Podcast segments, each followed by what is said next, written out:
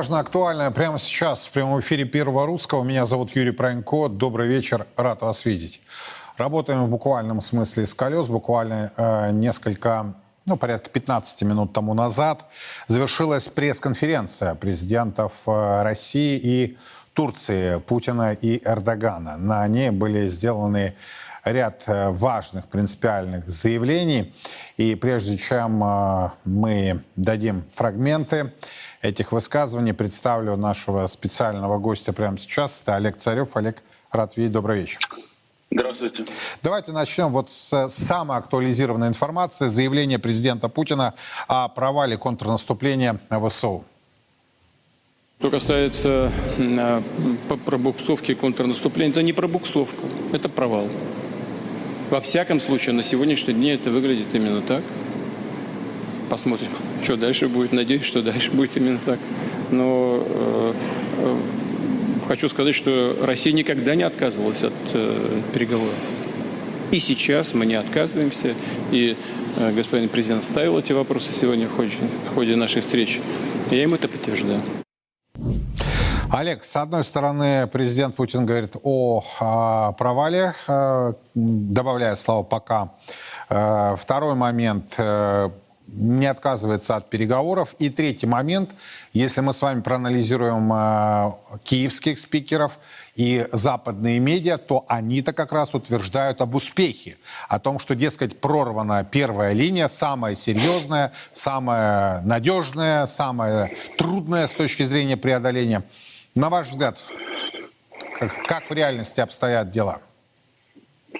Ну вот посмотрите, на протяжении последней недели анонсировалось о том, что вот Россия опять согласится и будет продлена э, зерновая сделка.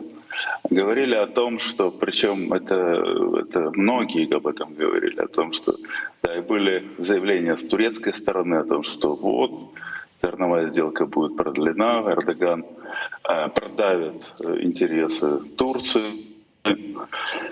Э, кроме этого, были утечки из турецкой и с украинской стороны о том, что вот Турция хочет претендовать опять быть посредником, снова Истамбульские соглашения.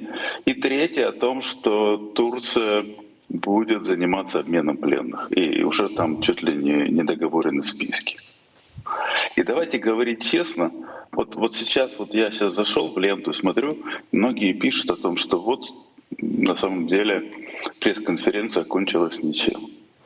Но черт возьми, мы ведь очень рады, что она так закончилась. Ведь хуже было бы не, хуже не было бы, если бы вот этих три пункта, которых, о которых вот так широко анонсировали недругами России, если бы они были исполнены если бы Россия по непонятным причинам совершенно вот, э, не выполнив э, то, что обещали в отношении России, это и аммиак, это и продовольствие, это и разблокирование банковской системы SWIFT для российских банков, которые экспортируют зерно, пошла по непонятным причинам пошла на зерновую сделку. Я, мне, мне, кстати, вот заявление Владимира Путина по зерновой сделке, это, мне кажется, вот надо давать обязательно, потому что, во-первых, там лицо Эрдогана в этот момент времени, ну, просто настолько красноречивое, что просто, ну, можно любоваться и пересматривать это видео много раз. Потом второе, то есть не будет новых стамбульских э, соглашений. Ну, не будет это, ведь здорово. Владимир Владимирович сказал, что да, мы открыты, мы готовы согласовывать, мы готовы работать, э, разговаривать с Украиной.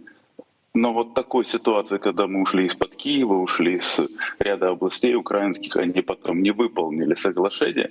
И Владимир Владимирович это Эрдогану напомнил. Это ведь соглашения, которые были в Турции, Украина не выполнила. А это значит, что Турция, как э, страна, которая предоставила площадку, не... И очень правильное было замечание. Ну и, естественно, слава богу, что нет вот такого обмена, который мы наблюдали, как Турция выдала Азов, э, азовцев, которые сейчас опять продолжают воевать с Россией. Это ну, вот, нарушение всех договоренностей. Поэтому отлично, все отлично. Мне, я очень рад таким э, встречам и визитам, да, и э, все очень хорошо. Но а то, что... Да, по поводу провала. Ситуация на фронте, Ситуация на фронте, ну, конечно же, все вот, ну да, мы э, Работина, Работина мы сдали, да, мы отступили от Работина, от него ничего не осталось. Но, боже мой, это весь результат наступления ВСУ за вот всех этих поставок техники, перечисления денег, мобилизации, одно Работино. Ну, конечно же, это провал. Это, это просто, ну, это просто катастрофа для Украины. И очевидно, что дальше они не продвинутся, очевидно, что сил у них дальше наступать не будет. И, и, и Работина тоже там, в значительной степени там все разой. Да и если взять общее количество территорий, которые вот за это наступление, э, где украинские войска продавили на юге, э, не меньше, ровно ту же территорию российские войска взяли под Харьковом. Но смотрите, появилось новое обстоятельство. Я имею в виду еще одно заявление президента Путина о том, что на газопроводы «Турецкий поток» и «Голубой поток», э, по которым, собственно, топливо поставляется в Турецкую республику, предпринимаются попытки атак, в том числе с помощью беспилотников из украинских портов. Предпринимаются попытки атак на э, турецкий поток и на голубой поток, по которым поставляется газ в Турецкую республику из России. Наши корабли охраняют эти потоки, а, эти трубопроводные системы, а их постоянно атакуют. В том числе с помощью беспилотников, которые направляются на эти атаки из портов, украинских портов, черноморских.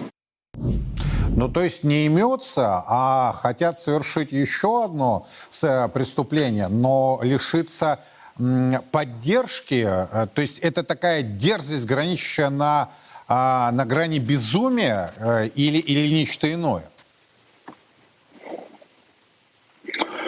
Ну, Зеленскому надо что-то делать для того, чтобы выйти из того коридора, по которому ему идут будет предпринимать такие вот всевозможные, достаточно опасные для человечества э, вещи. То есть э, он будет Мы с вами и дальше об этом говорили, делать. он, он, он опасный, да. Вот. А давайте мы перенаберем Олега. В конце концов, все-таки качество связи можно обеспечить? хотя бы минимальное, чтобы было возможно нормально общаться с экспертом вот ряд этих важнейших заявлений, которые сделал э, президент Путин, я имею в виду и не только по провалу контрнаступа ВСУ, но и по атакам. По атакам, на мой взгляд, это впервые было сделано. Э, такое официальное заявление по поводу турецкого голубого потока. Но для турецкой экономики это имеет серьезнейшее значение. Более того, через именно эти потоки получает э, газ еще и Сербия вместе и Венгрия. А, мягко говоря, в Будапеште и так к киевскому режиму отношения подвешивают. Здесь, э, здесь, на мой взгляд, прав Олег э, Царев, который э, первым у нас в эфире, кстати, заявил о том, что это становится крайне опасной, крайне опасным моментом. То есть, когда загоняют в угол, всякая адекватность пропадает. И это, кстати, очень хорошо иллюстрируется на, друг... очень хорошо иллюстрируется на другом примере. Э, тут э, уходит в отставку нынешний глава Минобороны Украины Алексей э, Резников. Он уходит в отставку, а ВСУ теперь будут призывать людей с ограничениями по здоровью. Вот вы, может быть, как-то для вас это будет неожиданно, это именно так. Согласно новому приказу Министерства обороны Украины, в ВСУ будут призывать людей с туберкулезом, вирусным гепатитом, э, бессимптомным ВИЧ, хроническими заболеваниями крови и кровеносных органов, с болезнями эндокринной системы, легкими кратковременными проявлениями расстройства психики, невротическими расстройствами, с болезнями центральной нервной системы и так далее бывший командующий вооруженными силами Великобритании, хороший очень анализ дал, что Украина не имеет резервов военных. И желающих сегодня идти воевать туда, на линию фронта, среди украинских мужчин очень мало. Очень мало и не хотят идти. И поэтому э, пытаются их э, силой туда э, сдернуть. А силой ничего не выходит, кроме нагнетания ситуации и роста ненависти, прямой ненависти к Зеленскому, к Данилову, к Подоляку, то есть к тем, кто говорит, что надо, чтобы украинцы шли воевать, к Венеславскому, то есть а, к Ермаку образуются, я бы сказал так, фетиши, а, кого, будут, кого уже ненавидят. Это очень серьезно. И Данилов превращается в человека, вот, э, которого уже физиологически ненавидят. У него еще лицо такое, все. А, ну, потому что все говорят, ну так хорошо, так ты покажи пример, вот то-то, то-то, а как он его покажет? Мы еще будем возвращаться. Есть у нас Олег Царев на связи? Или нет у нас на связи? Кто у нас есть на связи? Я надеюсь, что там пооперативнее у нас сейчас аппаратные начнут работать. Андрей Пинчук нам присоединяется. Андрей, здравствуйте. Замечательная работа. То есть я так понимаю, что аппаратная у нас сегодня не очень может обеспечить нам связь. Нет, Андрей есть у нас. Я же его вижу. Андрей, здравствуйте. Добрый вечер. По поводу заявления президента Путина, тут у нас со связью проблема он возникает, приходится в режиме реального времени все менять прямо на ходу. А президент заявил о провале контрнаступления, оговорившись, про, э, что на этот момент, на сегодняшний день. И второй, э, второе серьезное заявление, на мой взгляд, это атаки, э, по словам президента Путина, на турецкие голубые потоки. Что скажете? Ну, э, в моменте Президент ну, совершенно прав. Действительно, э, наступление сорвано не потому, что мне так кажется, или президенту так кажется, или еще кому-то так кажется, а просто потому, что те цели, которые анонсировались, э, данного мероприятия с украинской стороны, они по факту не, не реализованы. Э, кто бы каких позиций не придерживался. Ну, то есть э, не, перерезано, э, не перерезан сухопутный коридор, не захвачены, на что они рассчитывали, ключевые населенные пункты, в частности, Мелитополь, Токмак, не обеспечен выход на Мариуполь. Ну и самое главное, то, о чем Буданов так бодро рапортовал весной, накануне контрнаступления этого Э, не начаты боевые действия на территории Крыма, и, собственно говоря, сам Крым э, не находится в зоне активных боевых действий. Поэтому наступление объективно по факту сорвано, но, повторюсь, э, мы тоже не должны забегать вперед. Мы об окончательном срыве этого процесса сможем говорить тогда, когда мы сами мы, российская сторона, перейдем в контр-контрнаступление, или, ну, как хотите его называйте, в наступление, в общем. Угу. Вот. Э, что касается турецкого а, потока... Да, на потоке. Да, честно говоря, не слышал этого заявления. Вы уже, извините, выбился из повестки, поэтому тут пока комментировать нечего. Ну, суть такая, что, э, по словам президента Путина, предпринимаются попытки атак, в том числе с помощью беспилотников из украинских портов. А, ну, тоже факт очевидный, он э, задокументирован э, объективными средствами контроля. Это один из э, аргументов, на самом деле, для прекращения той самой зерновой сделки. Очень хорошо, что она сегодня не была возобновлена, я считаю. И э, то, что этот коридор использовался, туркам известно, честно говоря, не хуже, чем нам. Вот, потому что э, турки в данном случае, ну, это не, не секрет, нам не союзники, да, и вот это вот демонстративное назначение крымского татарина-турка Умерова, да, попытка поиграть с Эрдоганом, собственно говоря, и э, э, факты оказания военной помощи, в том числе в виде там, беспилотников со стороны Турции, это подтверждают. Поэтому э, это формальное обоснование довольно очевидным, э, не вызывающим сомнений фактом. Действительно, эти коридоры использовались, использовали активно. И, честно говоря, кстати, не только для ударов беспилотниками, использовались они для нелегального транзита вооружения, боеприпасов, вот, использовались они для э, разведки, для обеспечения разведывательных мероприятий и последующих ударов, ну и, естественно, для запуска беспилотников. Они же вот эти вот последние беспилотники, которые они засылали на мост крымский, э, я имею в виду украинская сторона, она, она их засылала тогда, когда уже знала, что сделки не будет, и поэтому наглухо, наглухо сжигала э, вот эти двери э, для ее перезаключения. Поэтому тем удивительная, ну хотя и понятная, вот эта вот турецкая попытка опять встроиться в повестку.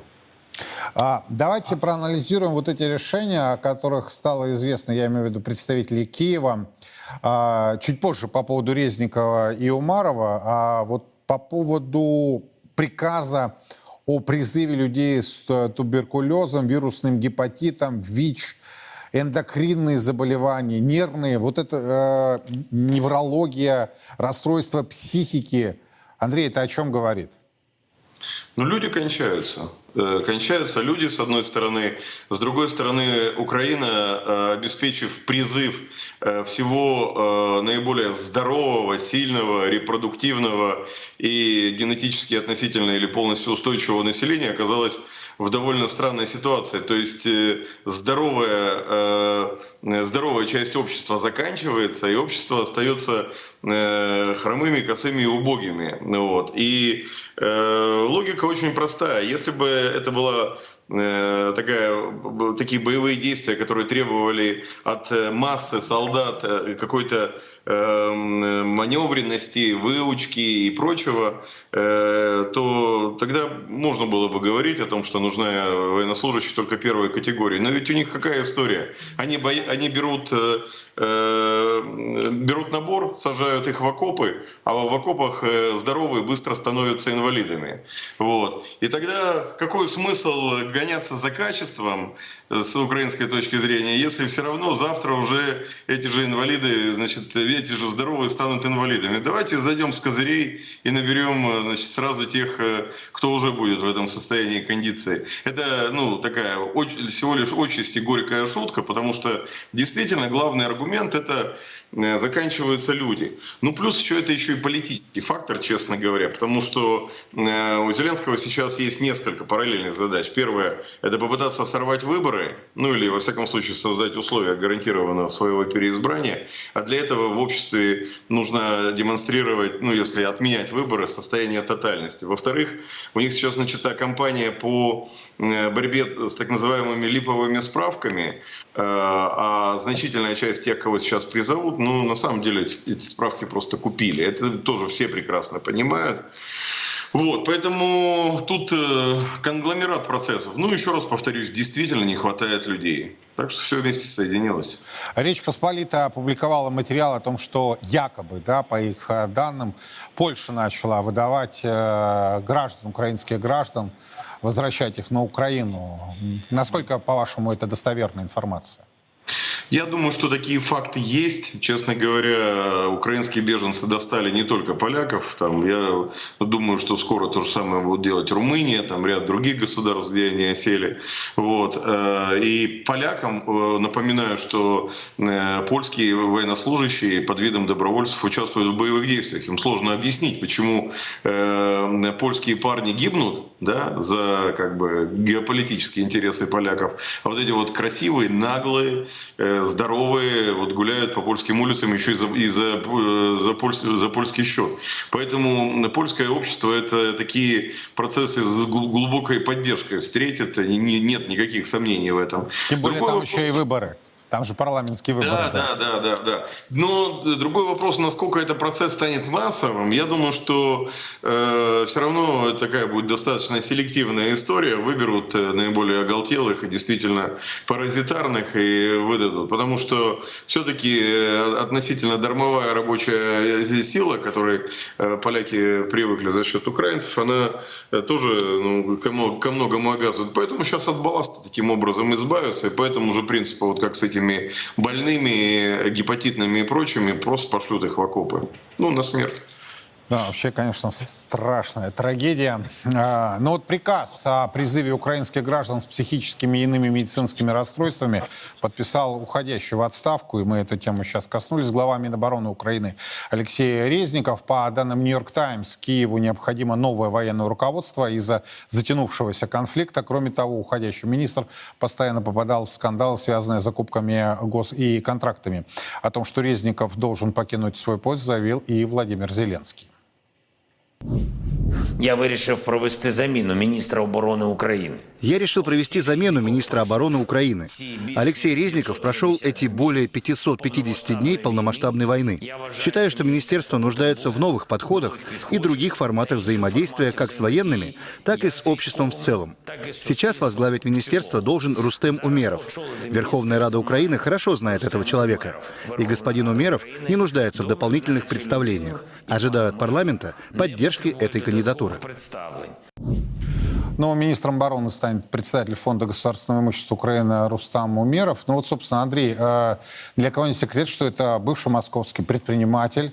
А, У него весьма тесные были отношения с определенным кругом а, наших с вами здешних предпринимателей, весьма крупных, весьма серьезных. Я имею в виду, кстати, не только Абрамовича, но и других э, представителей. Вот на ваш взгляд, это назначение случайное, не случайно, о чем оно говорит? По поводу вот ваших слов о том, что были и с нашими значит, коммерсантами взаимоотношения, я вспомнил случай, когда э, мы занимались подготовкой референдума в Крыму в 2014 году, и э, ну, а я отвечал за Крымское управление СБУ, ну и перевод его, соответственно, под юрисдикцию э, России. И мне один из оперативных сотрудников СБУ сообщил о том, что есть довольно крупный предприниматель татарского происхождения, вот, который очень сильно вредит э, значит, э, общему делу. Были факты приведены в этой связи. Вот. И э, вот он э, пользуется некой поддержкой, э, в том числе российских влиятельных людей. Я вам скажу, что я на тот период времени просто пришлось мне очень много сил приложить конкретно в отношении Умерова для того, чтобы достучаться на тему э, того, что несмотря на его там бизнес-интересы, все-таки человек в политическом плане, плане э, крайне вредоносен. И все равно даже после этого его активно продвигали, и он пытался делать бизнес, зарабатывать деньги уже вот в новой российской действительности. Поэтому да, ваши слова абсолютно подтверждаются моим личным опытом. Вот. А что касается того, почему это произошло, ну, во-первых, Резникова давно собирались менять, это известный факт. Э, Крайний раз это происходило весной этого года, когда Резников действительно был тоже в минуте там, или в небольшом, на небольшом расстоянии от отставки, от отставки. Тогда слетело несколько его заместителей, несколько руководителей департаментов центрального аппарата Минобороны. Были возбуждены уголовные дела, обыска проводились, и э, о снятии Резникова много говорили.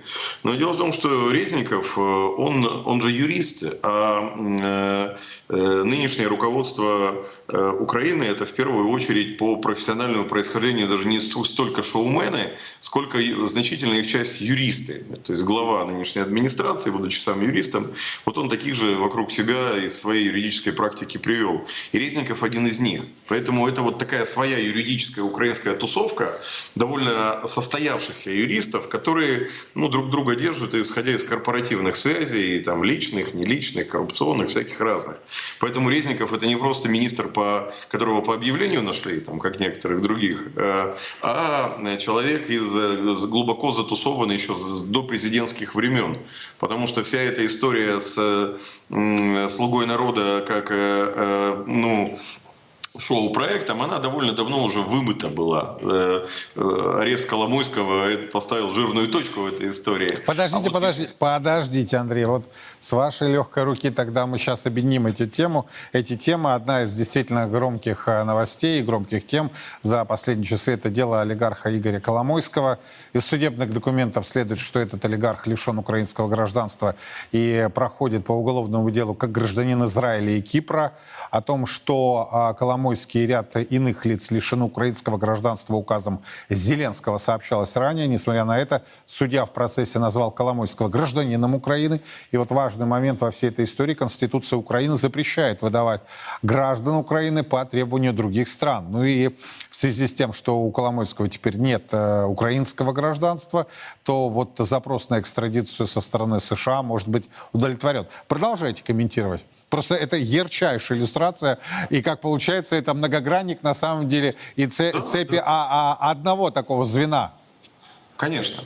Э, это такая э, стая товарищей вот, э, во всех ее наверное, наиболее ярких проявлениях. Поэтому Умеров, он, он тоже свой. Вот. Причем э, его согласовывали на самом деле где-то месяца три последние. То есть это не история сегодняшнего дня, то, что это приурочили к визиту ну, Эрдогана, там же сложный процесс согласования умеров, как и положено на Украине, агент сразу нескольких разведок, и турецкой, и американской, вот, и украинской, и, ну, надо еще посмотреть еще чей. Вот, поэтому э, в этом смысле фигура оказалась наиболее удачной с точки зрения того, что э, создавала сразу несколько удачных э, составляющих. С одной стороны, это не чисто человек там, американцев, допустим, вот как э, руководители антикоррупционных органов, которые не, не подконтрольны значит, э, в руководству э, Украины. А с другой стороны, он вроде проверен на, на, на коррупционных связях. Но вы представляете, что такое фонд государственного имущества? Я думаю, тут как бы можно даже не... не это вне не, зависимости от страны, даже Украина или Россия. Это весьма серьезная такая позиция. Это, это да. Вот, поэтому человек доказал, доказал свою надежность. Значит, э, вот. В-третьих, ну, что касается, повторюсь, его негласного, негласного сотрудничества с Западом. Опять же, можете себе представить, он руководил делегацией на переговорах с нами в Стамбуле. Насколько, он насколько должен был быть надежным для Запада человек, которого на, назначали на эту должность. А главное требование, э, ну, допустим, э, тех же западных стран в отношении этой позиции, что э, человек должен быть прозрачным и им подотчетным. Это не про коррупцию история, пусть воруют. Наоборот, для них коррупция всегда хорошо, потому что это всегда аргумент для там, инициирования в нужный момент каких-то ситуаций. Вот. И Умеров, он этим позициям всем соответствовал. Плюс, э, так, так как он этнический э, крымский татарин, есть гарантированная, гарантированная уверенность, что при любой смене курса он будет занимать антироссийскую позицию, ну просто из-за фактора Крыма. Вот. И он это доказал, повторюсь, своим вот предыдущими действиями. Вот. А так, конечно, да, э, э, история удобная, она позволяет и пар выпустить, и в предвыборные какие-то процессы отшлифовать. Вот, и, повторюсь, э, перестроить, перезагрузить э, определенное напряжение, которое э, накапливается в взаимоотношениях, периодически накапливается у Украины, несмотря на ее состояние зависимости. Украинский менталитет, он такой, что каким бы ты зависимым ни был, там периодически на, на, зуб, на зубок хозяина пробуешь. И вот правительство Зеленского по отношению к американцам тоже так себя вело. Сегодня с американцами, завтра попробуем с англичанами, там, с турками, еще с кем-нибудь позаигрывать. Люди такие, они мягко говоря, обязательства не очень хорошо держат, поэтому э, вот возникают такие казусы, из-за чего вопрос Умерова возник. А так, он гражданское лицо, то есть он же войной не, не будет управлять. Э, это должность, предполагающая решение экономических, политических, промышленных там, и прочих факторов. Поэтому он здесь, с учетом, вот, повторюсь, своей неформальной зависимости от западных спецслужб и при этом вот коррупционных коррупционной связь, связки с администрацией Зеленского, он э, вот вроде как пока всех устраивает. Поэтому и согласован. Кстати, вот по поводу покупки, вы сказали, что там через болезни, да, вот в том числе, которые были ранее до этого приказа Минобороны Украины считались э, с правом на так называемый белый билет. Так вот, украинские паблики сегодня пишут о том, что цена выросла до 15 тысяч американских долларов теперь. Ну, То есть это такая прям схема-схема. Но Зеленский э, заменил же всех военкомов. Он же снес их всех. Это преподносится как очень большое достижение с точки зрения борьбы с коррупцией. Зеленский шоумен, и он, э, это главная его должность, он знает, как работать э, с электоратом. На его устойчивость политическую... Но тогда это сильная сторона, Андрей, это приходится тогда признать, что если а он умеет не... с электоратом работать. Слушайте, я же не говорю, что вот э, он там полностью, значит, э, погрязший в каких-то, в, сам, в саморазложении э, человек, который кроме кокаина ничем больше не интересуется. Такого нет. К сожалению, может быть, пусть бы и был бы в этом состоянии. Нет, таланты есть, он их развивает и вполне себе в некоторых вопросах активен. Поэтому снос военкомов, да, напряжение накопилось. Он понимает, что либо этот пар накапливается и бьет по нему, либо пар надо выпускать. Так что в этом смысле там увольнение военкомов, увольнение министра обороны, вот это хорошая практика. Хорошая. Есть чему учиться. Да, Макиавелли никто не отменял. Спасибо большое. Андрей Пенчук у нас был на прямой связи. Комментировали происходящее э, в Киеве, в Москве, э, на линии соприкосновения, те многочисленные заявления, которые звучат в эти дни и часы. Ну, кстати, вот о важных заявлениях, которые звучали буквально час тому назад здесь, в российской столице. Я имею в виду сегодняшнюю встречу двух президентов России и Турции, которая проходила в Сочи. Главы государств обсуждали разные политические и экономические вопросы, от возобновления так называемой зерновой сделки до расчетов между странами в национальных валютах. Главные требования России – подключение Россельхозбанка к СВИФТ и разморозка активов российских производителей удобрений.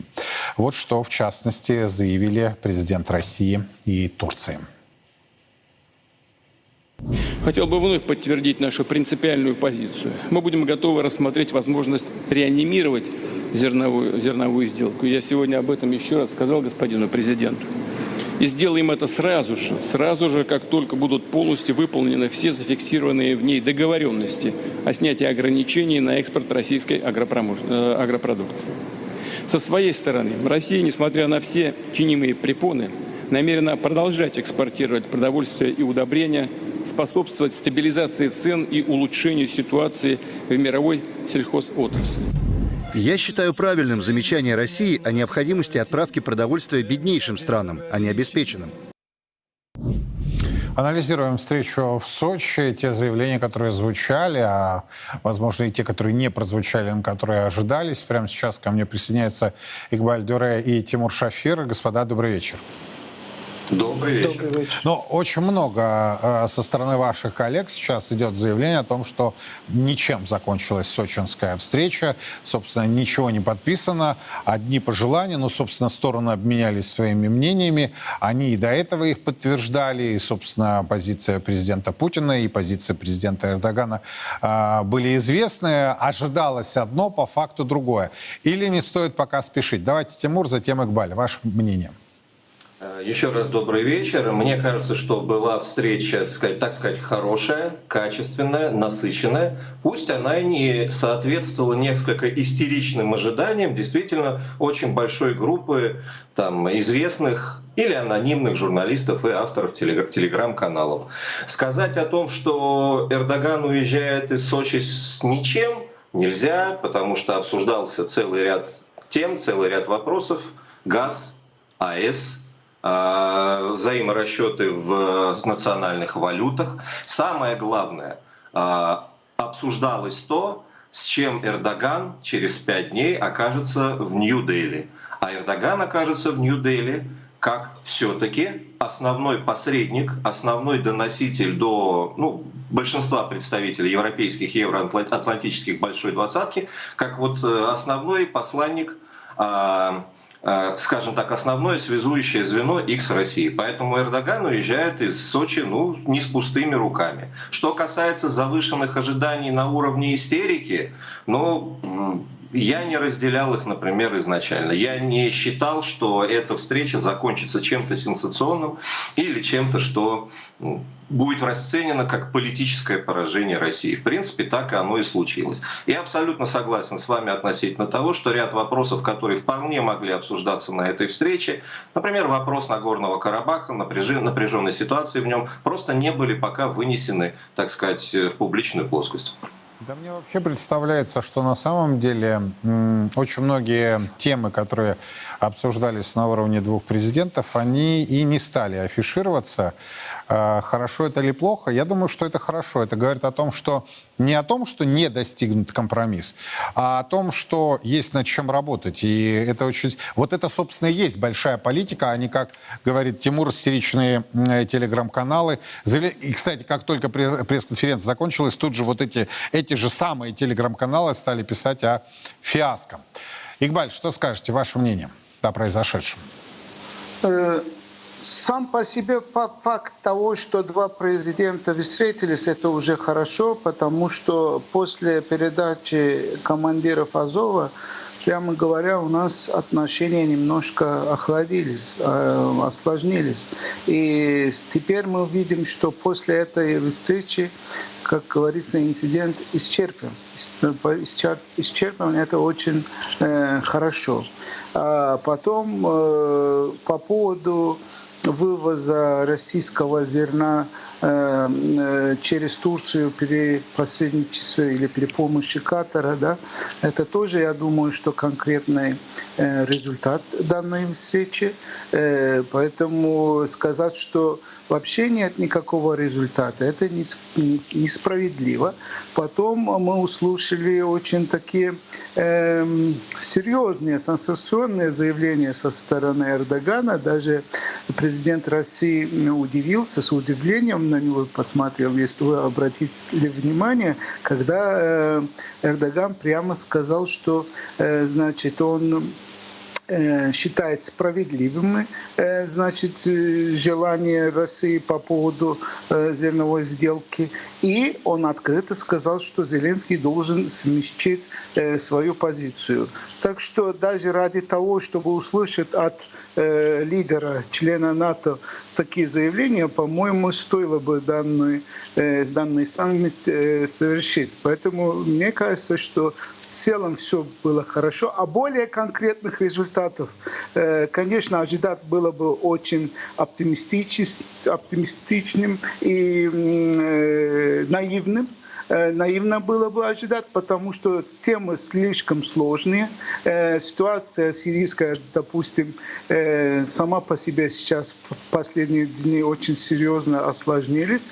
Но не только в Карабахе и позиции Армении тоже за последние дни для России не совсем Э, понятные. Поэтому все эти моменты, они настолько сложные, что вот на одной встрече прийти к какому-либо э, конкретному согласию, конечно, очень сложно. Так что я оцениваю положительно, и все зависит дальше от того, не все, но многое зависит от того, э, как будет договариваться Эрдоган во время встречи двадцатки в Нью-Дели, которая будет и куда он э, поедет. Э, может быть, мне кажется, что э, у него будет достаточно уже таких конструктивных предложений, может быть, со стороны России для западных лидеров, для Байдена в том числе. И после этого, может быть, мы тогда уже увидим конкретных результатов сегодняшней встречи. Одним словом, поставлена не точка, а многоточие. Спасибо большое, Тимур Шафир, Игбаль Дюре были у нас на прямой связи, говорили о сегодняшней сочинском саммите двух президентов России и Турции. Меняем тему. Российское общество склоняется к позиции о том, что государство должно регулировать вопросы абортов. Это показали результаты нового опроса в ЦИОМа. Однако конкретное предложение ограничить продажу препаратов для прерывания беременности не пользуется популярностью у тех же граждан. Эксперты считают, что российские, российское население декларативно и идеологически консервативно, но на практике ведет себя иначе.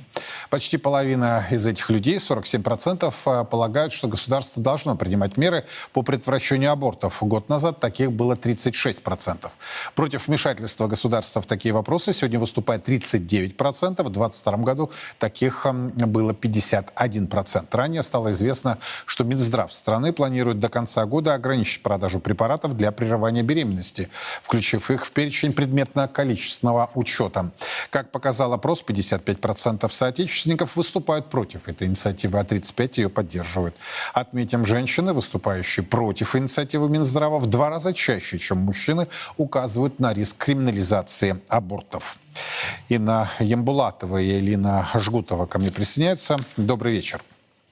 Добрый вечер, коллеги. Вот а, этот дуализм, на ваш взгляд, не выглядит странным? С одной стороны, может быть, правы те, кто, в том числе ваши коллеги-эксперты, которые говорят э, на словах идеологические консерваторы, а в жизни, точнее, в реальности чуть ли не либералы, по крайней мере, в этом вопросе. Давайте, Инна, затем Элина, ваше мнение. Ну, э, вообще, коллеги, конечно, это безусловно лукавство, потому что у нас есть сегодня уже три опроса в ЦИОМ.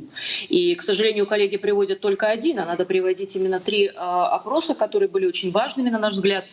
Э, не упоминается опрос, который был подготовлен в ЦИОНом к дню рождения крещения Руси, к празднованию. Да?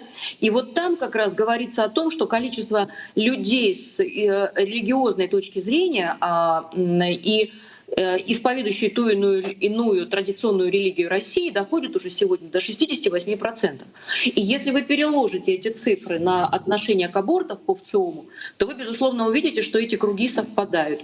И третий опрос, который был проведен, это отношение россиян к семье, многодетности как э, источнику радости и передачи вообще смысла жизни. Вот три важных опроса, которые говорят о том, что сегодня население России очень серьезно а, условно говоря, двигается в сторону а, здорового консерватизма. А, что же касается опроса непосредственно самого препарата мифепристон. Ну, во-первых, тоже здесь достаточно большая э, доля лукавства. В чем он заключается? Во-первых, препараты эти никогда не находились в свободной торговле. Давайте начнем с этого. Поэтому ставить вопрос о том, что запрещать или не запрещать свободную торговлю, уже неверно поставлен вопрос. Эти препараты выдавались по рецепту врача. Другое дело, что они находятся сегодня на черном рынке. И в период пандемии у нас огромное количество случаев, когда врачи по телефону рекомендовали применить тот или иной препарат, не интересуясь ни сроком беременности. В данном случае инициатива Минздрава заключается в включении препаратов ПКУ. Что такое ПКУ? Предметно-количественный учет. В этот предметно-количественный учет отнесены препараты, в том числе наркотические средства. И было бы странно спросить сегодня у граждан, нужно ли нам контролировать э, э, продажу наркотических средств. Я напомню, что эти препараты относятся к категории достаточно опасных препаратов, которые в том числе могут и повлечь за собой смерть женщины. Они подлежат предметно-качественному учету, изначально должны были. Но, к сожалению, регистрация этого препарата в 2011 году, они приходят в Россию, в том числе и китайские препараты заходят, тогда были пролоббированы фармкомпании. Это достаточно крупные, серьезные компании. Это и Sanofi компания, и компания Зижу, и Pharmaceutical, это а, китайские компании.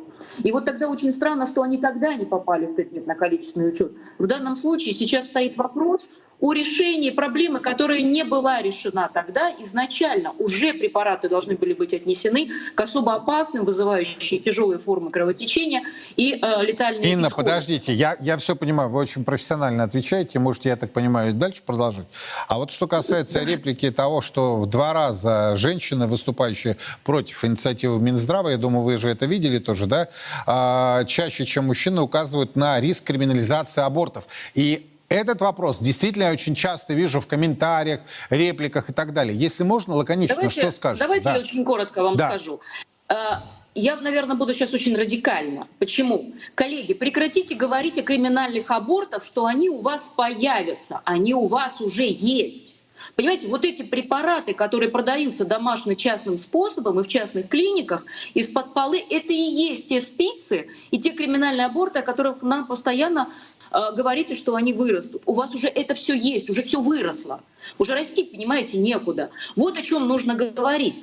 Вот эта сказочка, которая сочинена была, а, мы даже знаем конкретно фамилии, имена, отчества, кто придумал вообще эту сказку о том, что выросла смертность женщин с запретом абортов. Не было никакой смертности выросшей женщин во время запрета в 1936 году. Ну ладно, это на совести тех, кто а, оправдывал позицию, в том числе и ВОЗ, который рекомендует сегодня аборты вплоть до последнего а, срока ношения беременности. Но давайте по цифрам скажу.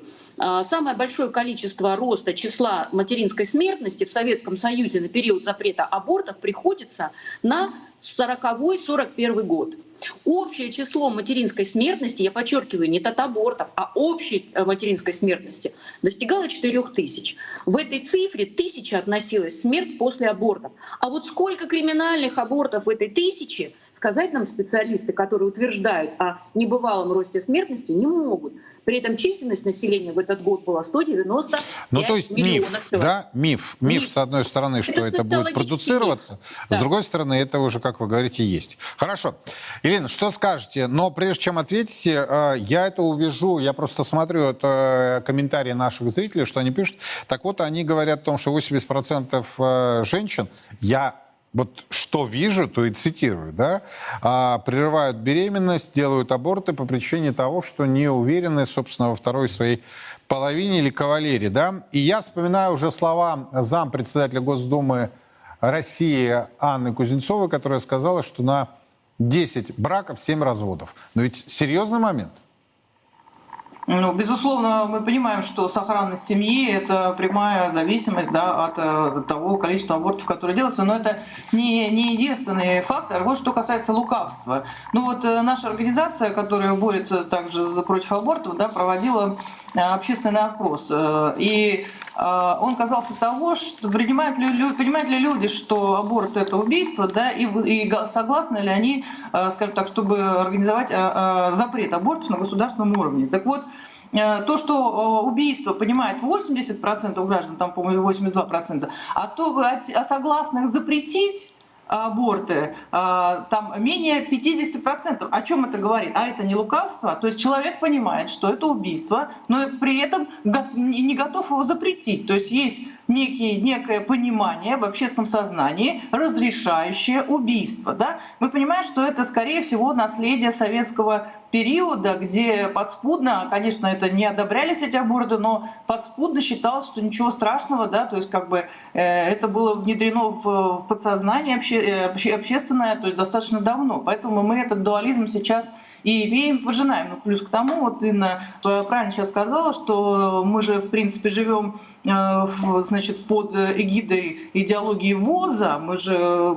придерживаемся всех этих э, постулатов. И в частности, вот в конце прошлого года выпущен был отдельно документ ВОЗ, который говорит о том, что аборт, произведенный специалистами, подготовленными э, значит, этой организации, это совершенно безопасное действие и совершенно нормальное.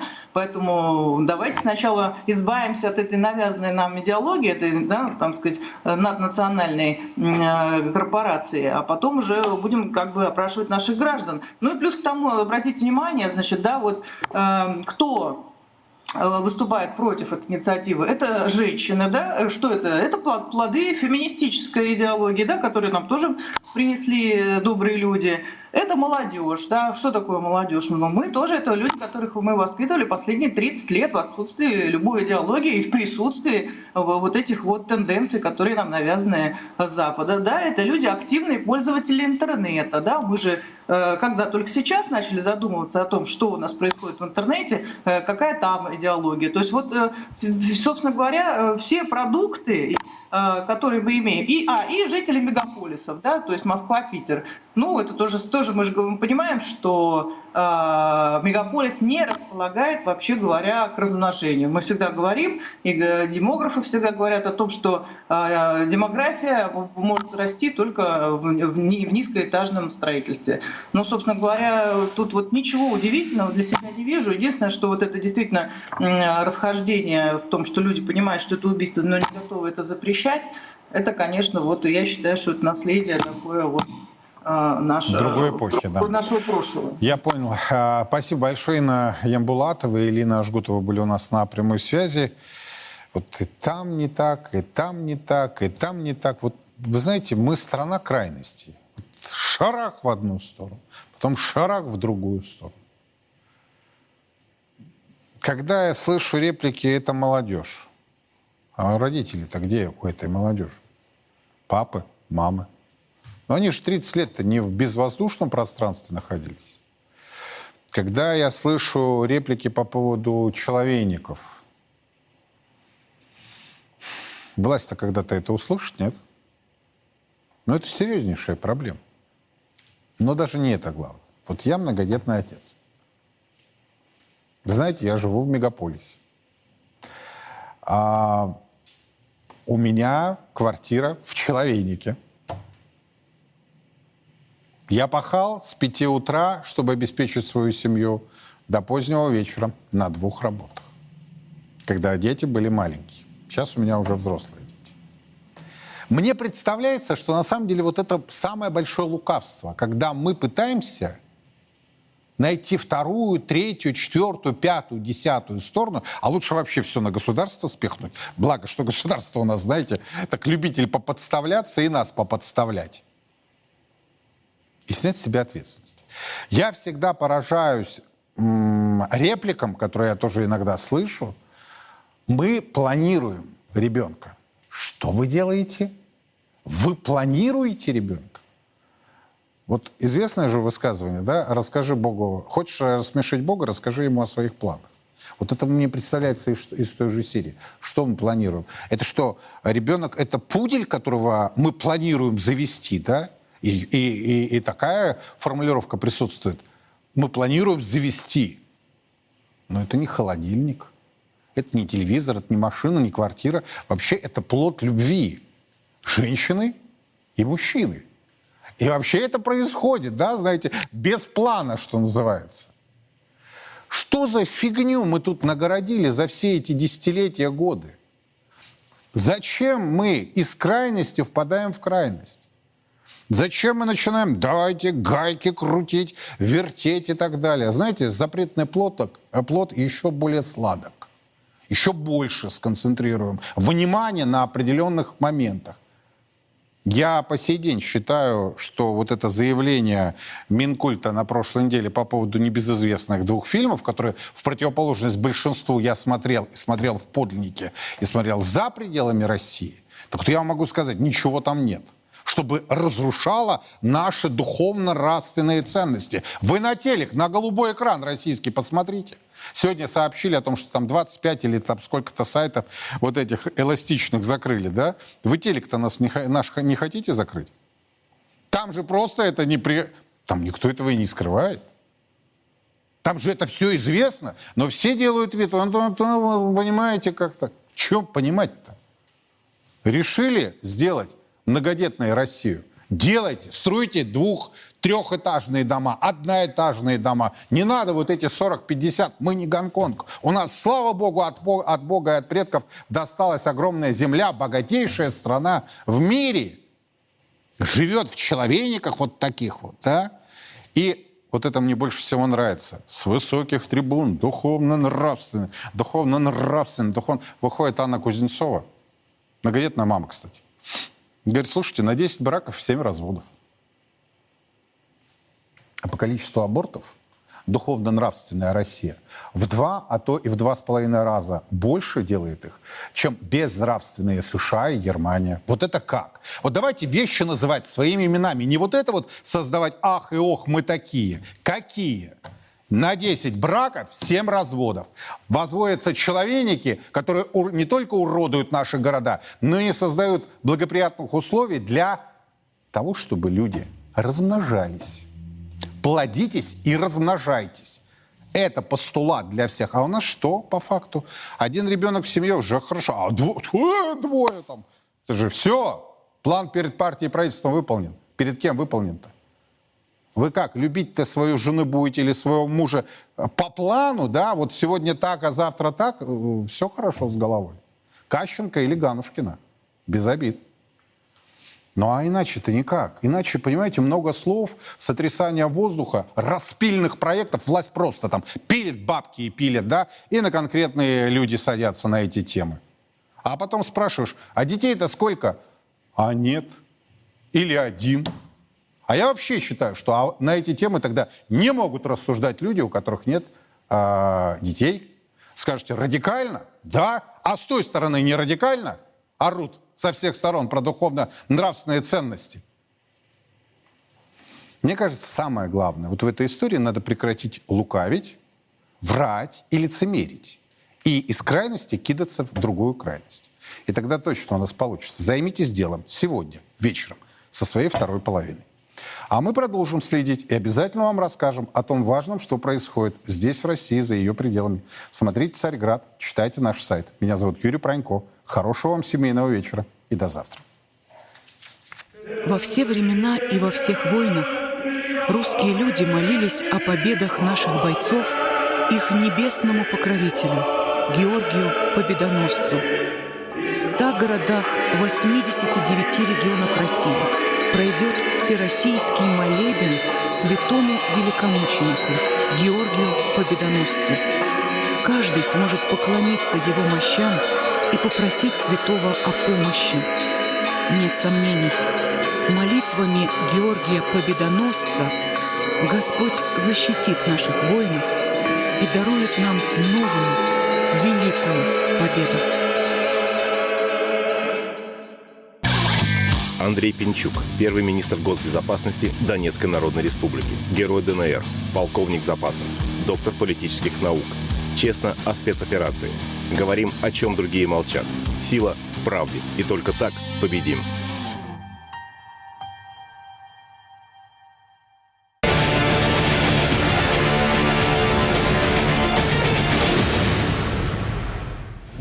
На Купянском направлении отражены четыре контратаки штурмовых групп и механизированных бригад ВСУ.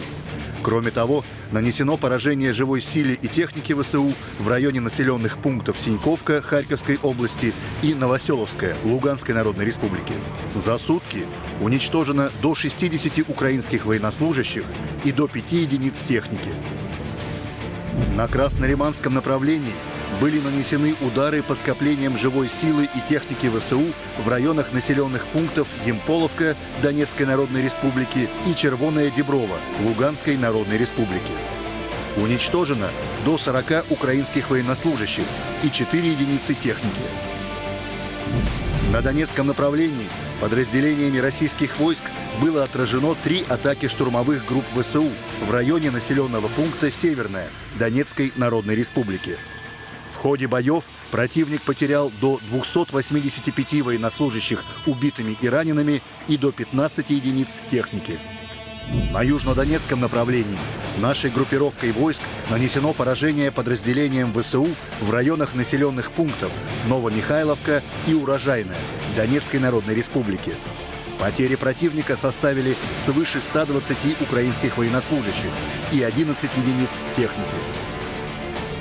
На запорожском направлении наши подразделения вели активные боевые действия по улучшению тактического положения в районах населенных пунктов Работина и Вербовая Запорожской области, а также отразили контратаку штурмового отряда десантно-штурмовой бригады ВСУ.